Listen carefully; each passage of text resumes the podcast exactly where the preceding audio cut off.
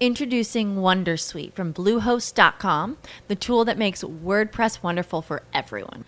Website creation is hard, but now with Bluehost, you can answer a few simple questions about your business and goals, and the Wondersuite tools will automatically lay out your WordPress website or store in minutes. Seriously. From there, you can customize your design, pick your brand colors, and add blocks. No custom theme or coding required. You'll get content suggestions that you can keep or revise, and with Yoast SEO built in, we automatically help you get found in search engines.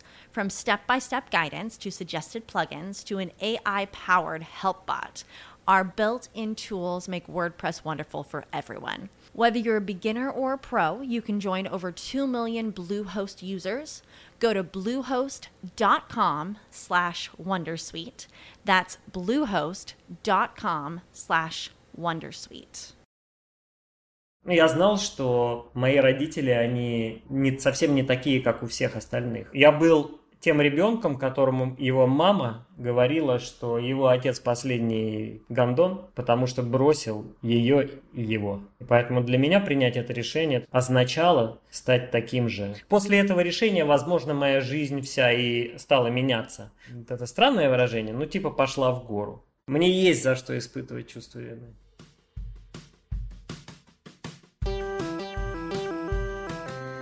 Привет! Меня зовут Кристина Вазовски, и это «Провал» — подкаст о ситуациях, в которых что-то пошло не так. У меня самые замечательные патроны на свете. И я решила, что тоже очень хочу, чтобы вас узнали, какие они классные, поэтому каждый выпуск подкаста я буду знакомить вас с несколькими. Привет, я Алексей из Самары. Привет, меня зовут Аня, я живу в Германии. Привет, меня зовут Наиль, и я поддерживаю подкаст «Это провал». И я поддерживаю подкаст «Это провал». Я поддерживаю подкаст э, Кристины «Это провал». И я езжу на велосипеде на работу. Вам тоже советую. Присоединяйтесь к миру без розовых очков. Любите людей и используйте вещи. И не делайте наоборот. Ссылка на мой Patreon в описании подкаста. Я буду рада, если вы присоединитесь к моему комьюнити. А сейчас э, возвращаемся к нашему герою. Поехали.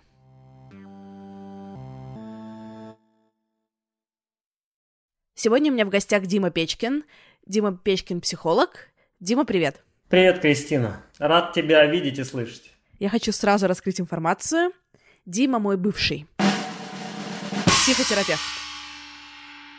Так что сегодня мы с ним в каком-то смысле поменяемся ролями, но говорить будем не о психотерапии, а о Диминых провалах. Я некоторое время назад делал один процесс, и этот процесс назывался перепросмотр. А процесс он нетривиальный, заключается в следующем. Сперва нужно составить список всех людей, с которыми ты встречался в жизни. Вообще всех. Ты берешь большой рулон ватмана или там чего-то еще, или обои. Пишешь всех людей, которых ты знал вообще, начиная с самого последнего до самого первого. То есть все заканчивается родителями и вообще теми людьми, которых ты увидел, просто появившись на свет. После этого, когда этот список составлен, нужно составить список всех событий, которые связаны с этими людьми. Но события, конечно, не самые мелкие, а эмоционально вовлекающие события. Ну, то есть, как правило, это что-то отрицательное и что-то положительное. После этого, после того, как эти два списка составлены, нужно сколотить ящик э, с дверцей, такой небольшой ящик, в который помещается человек, э, сидя. И в этом ящике нужно закрыться и, используя особые техники дыхания и особые движения, нужно начать перепросматривать эти события. Речь не о ящике, конечно, а о том, что когда я составил список всех событий, я понял, что все мои провалы в жизни связаны с женщинами. И меня эта мысль, она меня поразила. То есть я думал, что где-то я накосячил, что-то не сделал, там, кого-то обманул, где-то поступил подло. Я подумал, что, наверное, вот такие вещи будут э, какие-то всплывать. А оказалось, что все мои провалы связаны с женщинами. И, наверное, первый э, провал – это провал, э, связанный с моей мамой. Моя мама была очень талантливой женщиной, она занималась творчеством. Она была также женщиной с очень сильным внутренним конфликтом. Примерно, когда мне было, наверное, может быть, 4 э, или 5 лет, она стала крепко выпивать. Все это было на фоне э, их э, таких довольно знаешь, отрицательно заряженных отношений с моим папой. Вот первый провал, наверное, был связан с этим, потому что э, я уже тогда чувствовал, что я, я помню эти состояния, что я не получал э, любви, внимания. Так или иначе, я, я уже тогда об этом ей говорил. Я тоже это помню. Но это был провал, потому что ведь мама делала это не потому, что она плохая, а она делала это потому, что она просто не могла иначе. Таково было ее состояние. И была вторая женщина, это моя бабушка. С бабушкой, наверное, тоже был определенный провал, потому что бабушка, она, если мама, она, ну, наверное, в какой-то мере меня игнорировала. Ну, например, она могла меня не забрать из детского сада. Я до сих пор помню такая, знаешь, вечер, я жду, что меня заберут, всех забирают, а меня не забирают. Вот это очень такие, знаешь, ну, это сильные ощущения. Это же лишает тебя доверия к взрослым вообще вообще какой-то либо опоры? Я не знаю насчет всех взрослых. У меня это, наверное, какие-то, наоборот, э, ресурсы во мне это задействовало. То есть я помню, что я перелезал через забор детского садика, дом был недалеко, и я бежал домой, Хотя делать этого было нельзя, я помню, что меня там воспитатели ловили. И плюс еще ко всему, э, вот было вот это игнорирование э, такое, и на фоне этого еще у мамы был довольно сильный конфликт с папой, а я был на папу похож. Я думаю, что в какой-то мере мама, она, ну, проецировала, что ли, на меня этот образ. Как-то подсознательно, что ли, она, наверное, мстила отцу, но так как его рядом не было. Ты говоришь, что провал был в отношениях с мамой. А в чем здесь э, заключается провал? Знаешь, ну, я, конечно же, хотел ее любви и внимания, но она умерла, и э, я так и не получил э, этого. Она как бы присутствовала в моей жизни, но она присутствовала скорее как досадная такая незавершенность. Я в какое-то время там пытался ей помочь, в какое-то время, ну, пытался наладить с ней отношения, но, но это было, наверное, невозможно. В принципе, до сих пор, когда я думаю о ней, я думаю, что мы когда-нибудь с ней встретимся, может быть, в следующих жизнях, и тогда мы сможем, наверное, завершить то, что не смогли завершить в этой. Вот, наверное, в этом был провал. И у меня была еще бабушка, которая была совершенно амбивалентна маме, то есть она меня всячески опекала, целовала меня, миловала, ухаживала и так далее, но она делала это очень э, эпизодически, да, только тогда, когда мы оставались с ней ну, вместе, да, когда там, мама меня отдавала бабушке, там, посидеть со мной или как-то еще. И здесь тоже знаешь, присутствовала странная такая, ну, это, это позднее меня тоже сформировало, потому что я то был очень сильно напряжен, то полностью расслаблен, да. Ну, то есть я привык, что за мной ухаживают, мне смотрят в рот, мне все делают. Это со стороны бабушки. А мама, она демонстрировала совершенно другое такое поведение. Она, как правило, меня критиковала, да, контролировала. Ну, в те моменты, конечно, когда она не была пьяна. Это сформировало, конечно, меня как, э, наверное, как личность в том числе. Но у любой, э, у палки два конца. Здесь есть много отрицательного, но есть и много положительного. Почему когда ты говорил о бабушке, поправь меня, если я не права, мне показалось, что у тебя было гораздо больше эмоций в голосе, раздраженных и отрицательных, даже больше, чем когда ты говорил о маме.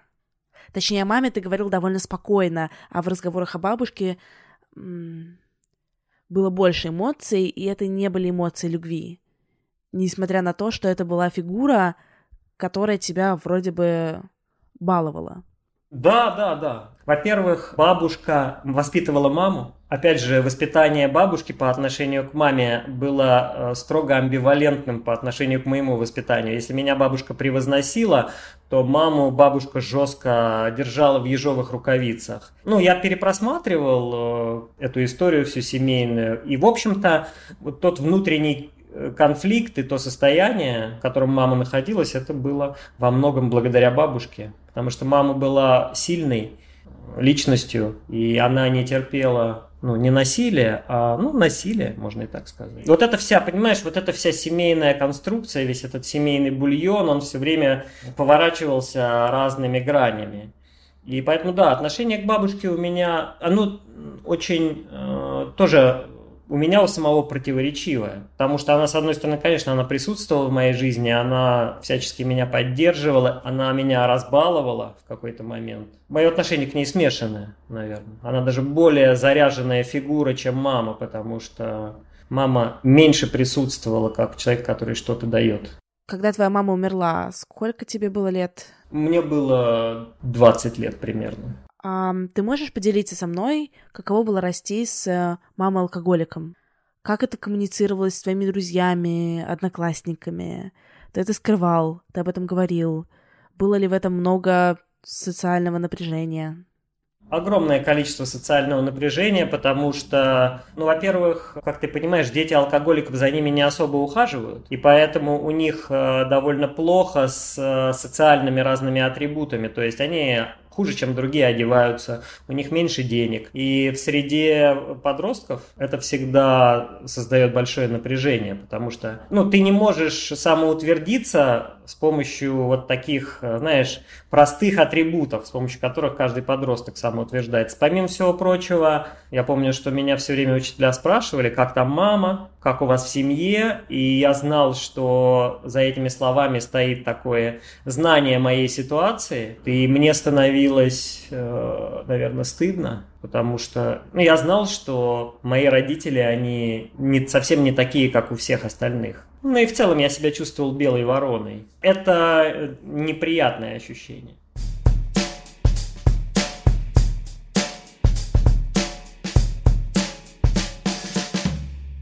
Да, давай вернемся к твоим провалам с женщинами.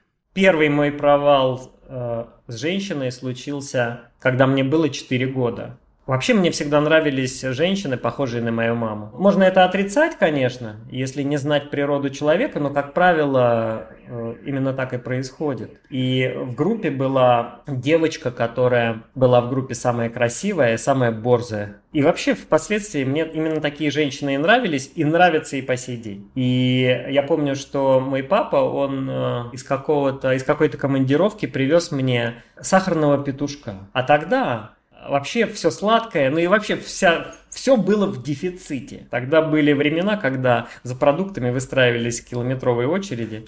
Э, он мне подарил этого петушка. Это, во-первых, было от папы, а во-вторых, это еще была какая-то сладость, какая-то редкость, что-то такое. И я взял этого петушка и преподнес предмету своего обожания. Конечно же, я ждал какого-то профита. Я ждал, что вот с этого момента наша любовь и возникнет. Я так думаю. Это был знак внимания. Такой, знаешь, я инициировал отношения этим петушком. А на следующий день она со мной не, не стала даже разговаривать. И я удивился, э, я что-то, видимо, ходил вокруг, но мне было 4 года, поэтому я помню отрывочно. И я подошел к ней и говорю, ну как тебе, понравился ли тебе мой петушок? Она сказала, у меня от твоего петушка меня рвало, э, я отравилась твоим петушком. Э, вздернула носик и ушла. Я, видимо, испытал очень сильное чувство вины в тот момент. Это был первый провал с реальной девушкой. Жалко-то как. Ни петушка не поел, ни с девочкой не подружился.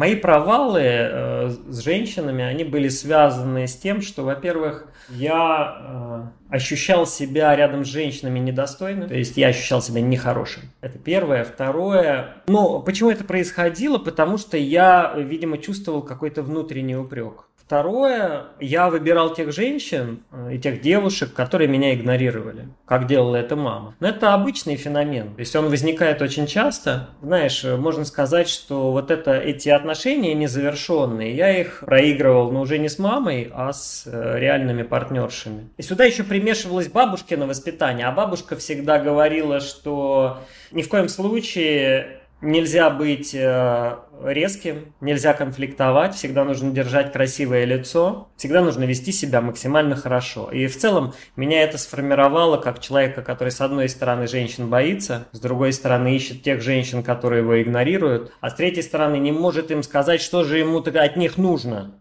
И при этом всем я был э, очень романтичным. Мне хотелось каких-то, знаешь, красивых отношений уже, уже э, с самой юности. Но одновременно при всем при этом я, конечно, шел на поводу у наверное, у общественного мнения. И мне хотелось тоже выделяться, мне хотелось как можно раньше потерять девственность, потому что это тоже было предметом статуса. И я помню, что отношения с женщинами меня занимали. Ну, ты видишь, 4 года, а я уже был в теме.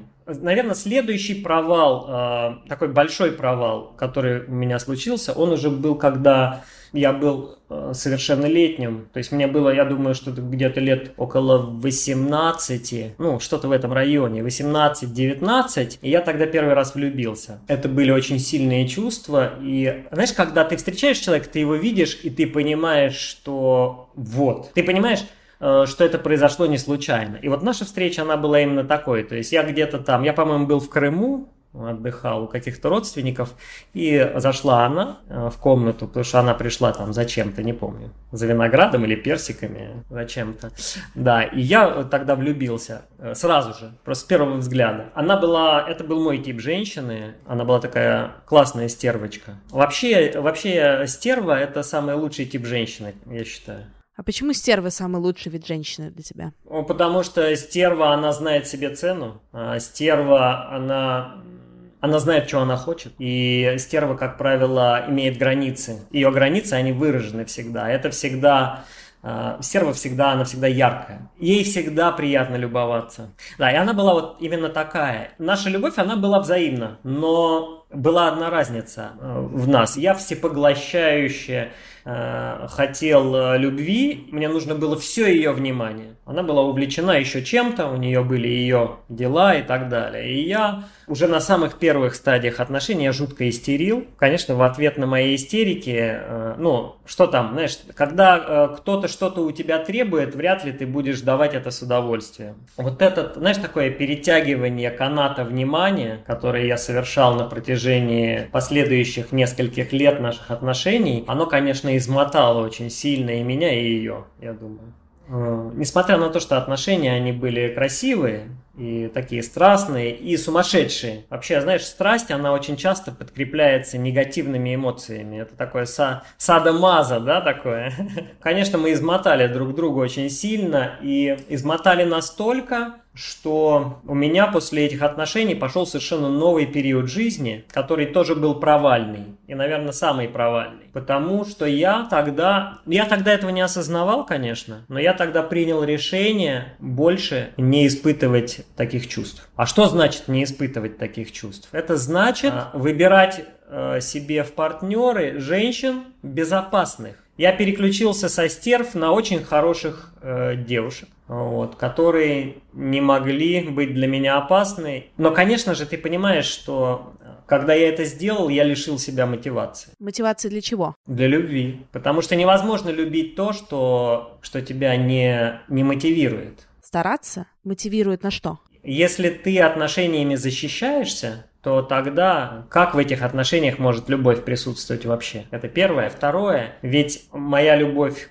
к тем самым стервочкам, это моя любовь к матери. И эта любовь, она должна была быть реализована. А я тем самым, ну, как бы сказать, я, я заблокировал у себя этот канал. То есть я, конечно, этого не осознавал. Был довольно долгий период, когда я э, вот так вот встречался с женщинами, быстро очень терял к ним интерес и делал next. Чувствовал ли ты вину перед женщинами? Огромную вину. Я даже, знаешь, я когда вспоминаю о своих отношениях, которые у меня были в тот период, я чувствую себя виноватым до сих пор. Потому что я поступал с женщинами, я делал женщинам очень больно. Как ты им делал больно? Я мог общаться, общаться в компании, например. Я мог, например, сегодня завести отношения с какой-то одной девушкой из компании, а уже завтра, прямо на ее глазах, а, уйти ночевать с другой. Мудак. Да, я был таким. Вот тебе, так сказать, мой нежный интервьюерский ответ. А, ну, надо учитывать, что ведь э, я выбирал действительно очень хороших девушек себе. Поэтому я действительно обидел... Я обидел много очень хороших людей. И я очень большому количеству хороших людей сделал больно. Но вообще я парень-то любвеобильный, поэтому мне есть за что испытывать чувство вины. И в целом, наверное, все бы так и продолжалось, и, может быть... Э женился бы на какой-нибудь такой девушке и, как, и, и, и продолжал бы как-нибудь ее мучить. Ну, например, заводил бы себе бесчисленных любовниц, но при этом, э, типа, так как ведь семья нужна, я бы мучил ее уже, это, знаешь, как, как сказать, мучил ее легально. Вот. Но так не произошло. Так не произошло. А что произошло? Я констатировал свой провал в отношениях с женщинами. Какой момент жизни ты сформулировал это как провал? Что тебя вообще сподвигло? Сейчас я объясню. Почему меня это особенно взволновало? С патриархальной позиции большое количество сменяемых партнерш — это успех для мужчины. И со стороны кажется, что ты как раз такой настоящий мужик. Пьешь водку, пошло шутишь, ну, смешно, но пошло. Нравишься женщинам. Что тебя сподвигло признать, что эти сменяющиеся отношения — это все-таки провал? У меня были крайние отношения с, э, с девушкой, а до этого у меня были отношения еще с одной, которая от меня родила ребенка. И, э, наверное, на тот момент я понял, что что-то происходит не так. Знаешь, у меня такой возник небольшой диссонанс когнитивный. Ну как так? Вот, вот эти люди, я с ними рядом, но я все время несчастлив. И, и они тоже несчастливы рядом со мной. И, и при этом, знаешь, что еще? Я всегда чувствовал, во-первых, огромное, огромное количество вины. И я понимал, что я не могу просто так, знаешь, легко к этому относиться. Одна часть меня, конечно же, эти отношения заводит, и ей по кайфу. Но другая часть меня одновременно с этим, она безумно страдает. И тогда я решил, что э, я слишком инфантилен для отношений с женщиной. Я понял, что, я, ну, от, что отношения это то, чем я не могу управлять. Более того, говорить об управлении отношениями, это, знаешь, это такая тема очень спорная. Можно ли отношениями управлять? В какой-то мере, наверное, можно, но самое главное, что я понял, что я, ну, что мне нехорошо. И я не понимаю, почему мне нехорошо. И я тогда просто взял и отказался от отношений. Я решил так, что если такая херня происходит, то мне нужно просто прекратить отношения с женщинами и сосредоточиться на чем-то другом. Ну, например, на работе.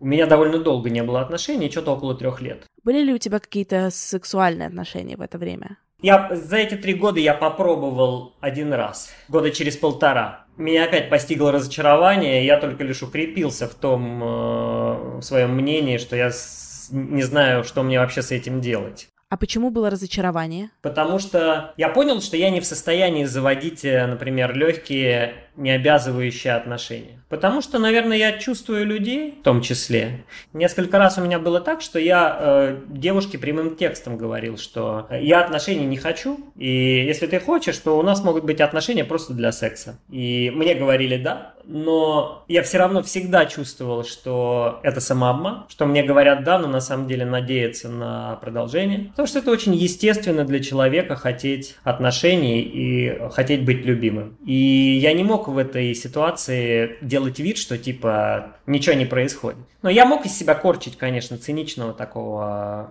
мачо, типа. Хотя не, я на матч совсем не тяну, они другие. Короче говоря, мне всегда было я чувствовал себя виноватым всегда. Я понял, что я не могу себя не чувствовать виноватым, если я, если только я не э, чистосердечен в отношении женщины, которая рядом со мной. А как быть чистосердечным, я тогда не понимал. А ты можешь чуть-чуть рассказать про это? Ты упомянул в одном предложении, что одна из этих девушек родила от тебя ребенка, и явно все слушатели на этом моменте офигели, а еще больше офигели, когда ты пропустил эту часть и пошел дальше.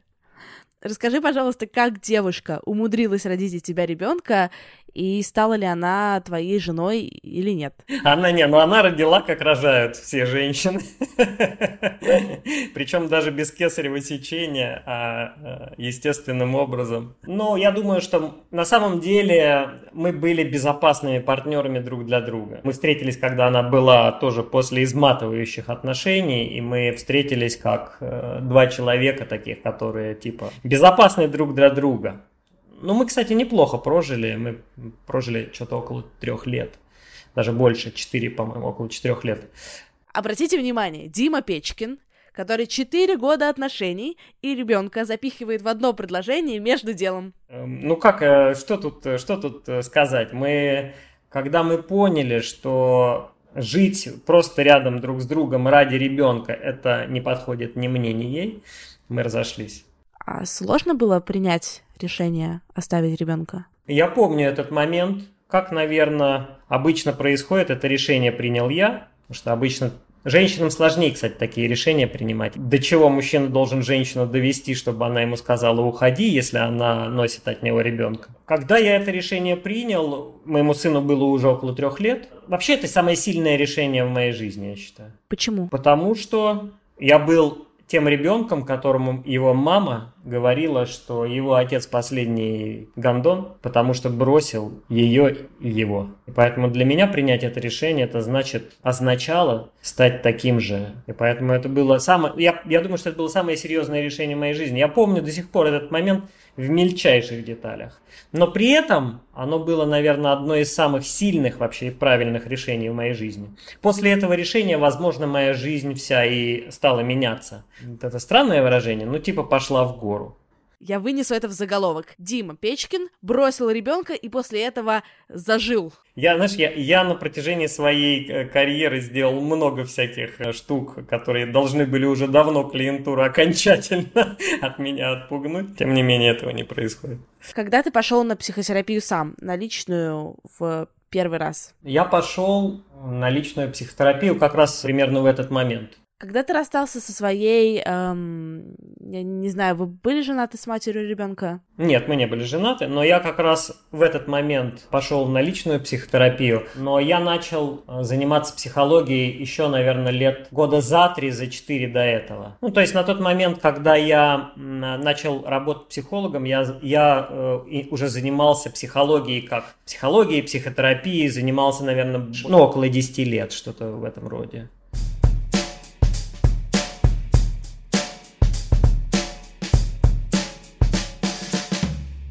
Выход из провала, он случился тогда, когда я осознал, что я защищаюсь от отношений. То есть, когда я осознал, что вот именно так, что я выбираю себе партнерш определенным образом, и что мои любимые стервочки, они остаются без моего внимания. Я понял, что вот есть тип женщины, которого я избегаю всеми силами, которого я боюсь. Это мой тип женщины. А вообще, э, человеку, чтобы изменить жизнь, ему нужно сжечь мосты в каком-то отношении. И я тогда понял, что у меня нет другого выхода. Если я вообще в принципе отношений хочу, то мне нужно вернуться к, именно к этому типу женщин. И это, конечно, было, это было страшно. Страшно почему? Потому что именно те женщины, которые мне действительно нравились, они вызывали у меня во-первых, состояние, это называют низкой самооценкой, но вообще это состояние самообвинения, то есть поиска в себе недостатка. Мне всегда нравились яркие, красивые девушки определенного типа с высоким интеллектом. Рядом с такими женщинами большинство мужчин чувствуют себя раздавленными. И я чувствовал себя так, именно так. А во-вторых, у меня был синдром хорошего парня. И когда хороший парень оказывается рядом с такой женщиной, она очень быстро отрезает ему яйца. Как самка богомола. И тогда, и тогда все изменилось. Когда я это осознал, прям через некоторое время, ну, там, может быть, даже не прошло и полугода, как я познакомился со своей женой. А какой это был момент? Ты такой решил, я готов к серьезным отношениям, я начинаю искать себе жену. Или что? Я вообще, я понял для себя, что э, для меня вообще не существует отношений серьезных и несерьезных. Я понял, что вообще всегда, всегда я хотел серьезных отношений. Просто несерьезные отношения я заводил потому, что я боялся, и я себя ограничивал. А в тот момент я понял, ну как бы, как сказать, то есть я немножко, короче, я себя мужчиной почувствовал. То есть это, как бы сказать, это опосредовало мое отношение вообще в принципе и к женщинам, и к, к моему будущему. И у меня такая мысль мелькнула. Я больше менять женщин не готов. Я подумал так. А почему именно не готов? У меня был, то есть в моей памяти был весь этот процесс. То есть вот, вот эти годы, когда я постоянно менял женщин. Я понял, что... Я знал, почему я их менял. В этот же момент я осознал, что если у меня есть другое отношение, да, если я действительно хочу того, чего я хочу, так э, какой смысл мне их менять, какой смысл мне размениваться и опять что-то пробовать? Знаешь, эта идея, мало будет понятно людям, которые считают отношения чем-то, что можно э, начать и тут же прекратить. В целом относится к отношениям легко. У меня как бы, понимаешь, у меня все немножко развернулось как бы другой стороной. Я подумал, ну, я много раз расставался. И расставаться я могу. Я могу расставаться как-то некрасиво, сливаться. Я могу расставаться грубо и даже агрессивно. Я могу расставаться, ну, типа по-взрослому. А быть с человеком разве я могу? Вот чтобы просто с человеком быть, с человеком отношения развивать. Видеть в этом какой-то смысл глубокий вообще. Я понял, что мне это недоступно. Я, я подумал, что если я смогу это сделать, вот это будет круто. А как тебе кажется, где-то грань между тем, что ты сливаешься из отношений, потому что боишься сложностей, и когда нужно сливаться из отношений, потому что, ну, там, пиздец, и оттуда надо сливаться. Понимаешь, да? Просто как бы в этой парадигме о том, что все нужно строить и над всем нужно работать, как бы не потонуть где-то там, где обычно не плавают. Знаешь, э, я скажу так, что вот даже у психологии и у людей, которые занимаются ей профессионально, бытует такое мнение, что и у любителей, что над отношениями надо работать. Но здесь есть вторая такая штука. Она состоит в следующем, что если отношения мертвые изначально, работать не над чем. Во многих случаях, когда отношения, они э, созданы исходя из защитного поведения, да, исходя из неосознаваемого решения, ну, например, как, какое было у меня защититься помощью партнера, там нечего развивать. Там нечего развивать, потому что партнер не мотивирует, партнер не исключителен. У всех разное либидо, всех оно по-разному сформировано, всех, всем нравятся разные люди, вот, но у каждого есть что-то, что нравится ему. Ты говорил, что ты не мыслишь в парадигме серьезных и несерьезных отношений. Ну, вот если мы откажемся от этой парадигмы и скажем, что все отношения это так или иначе просто отношения, и серьезные отношения, то когда я об этом думаю, у меня в голове сразу возникает шаблон, что развитие отношений, помимо какого-то узнавания друг друга, это понятные стадии. Вот ты там встречаешься, потом женишься, Э, в развитии отношений есть как будто бы какие-то фактические показатели. У тебя есть это в голове? Или ты вообще от них не зависишь и отказался чистый лист? Мы же неотделимы от социума. Мы неотделимы от социума, поэтому, конечно, отношения, они имеют стадии. Другое дело, что у всех они разные. Просто все люди принимают разные решения, но ну, в отношениях всегда присутствуют какие-то формальные вещи, которые безошибочно показывают партнеру, что он для тебя исключителен, например. Ну, например, как то, например, когда мужчина берет женщину замуж. Или когда мужчина ей преподносит э, помолвочное кольцо. Это, это помимо, помимо всей той романтики, которая может за этим стоять, тем самым он говорит ей, что она для него исключительна, и что он ее берет под свою защиту. Ты считаешь, что уже закрыл свои детские травмы, включая отношений? Я думаю, что я все еще в процессе, потому что мне нужно очень много внимания и любви. Больше, чем, наверное, ну, какому-то, может быть, среднестатистическому мужчине или тому, кто находится в какой-то, или находился в какой-то другой ситуации. Но то, что я женился на ней, это для меня говорит о многом. То есть это для меня говорит о том, что я почувствовал себя мужчиной в большей степени что я действительно готов э, быть с ней э, до, до смерти. А, ты правда, когда женился, ты женился вот с этой мыслью, что да, вот это раз и навсегда? Да, я женился с такой мыслью. Твоя история заставляет размышлять над тем, что вот один и тот же человек, в зависимости от того, в какой период ты его встречаешь, может показаться тебе полнейшим мудаком объективно но при этом самым замечательным и подходящим и нужным тебе человеком в какой-то другой период. Да, я об этом э, думал много раз. Я когда я думал, например, об отношениях со своей первой любовью, я думал, а что бы было, если бы мы встретились э, через 20 лет?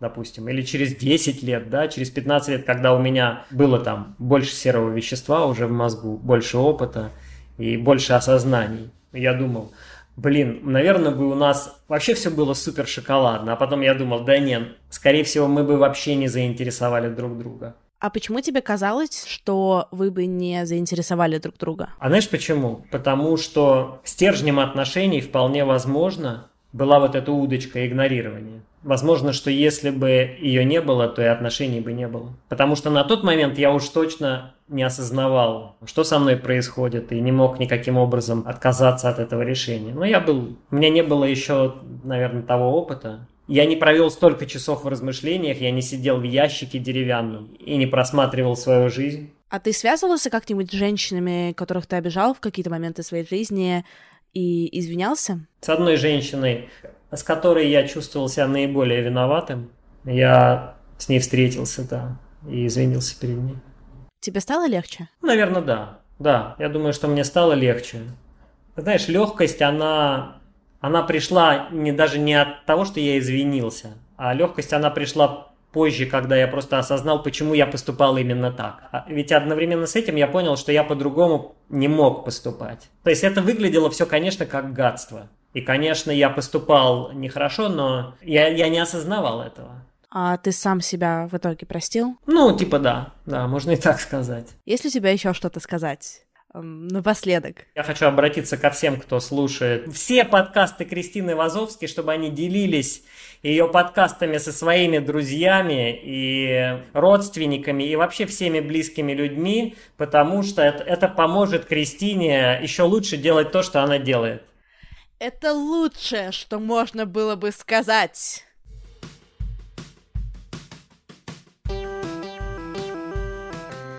С вами была Кристина Вазовски, и это «Провал». Слушайте Диму, подписывайтесь на меня в социальных сетях и ставьте оценки в iTunes. Я положу контакты Димы Печкина в описании подкаста, так что если вы захотите с ним как-то связаться, у вас будет возможность. Подписывайтесь на его блог в Инстаграме, он очень смешной. А еще Дима недавно запустил офигительный проект на Ютубе, который называется «Волшебная таблетка», и в нем он переносит сеансы психотерапии, собственно, в YouTube. В общем, ссылка в описании. Это бомба.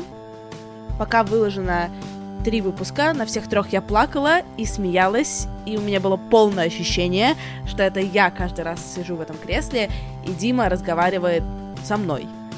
Настолько эти бомбические истории нашли во мне отклик. Короче, всем спасибо, всем хорошей недели, всем пока-пока. Save big on your Memorial Day barbecue, all in the Kroger app. Get half gallons of delicious Kroger milk for 129 each, then get flavorful Tyson natural boneless chicken breasts for 249 a pound, all with your card and a digital coupon. Shop these deals at your local Kroger today or tap the screen now to download the Kroger app to save big today. Kroger, fresh for everyone. Prices and product availability subject to change. Restrictions apply. See site for details.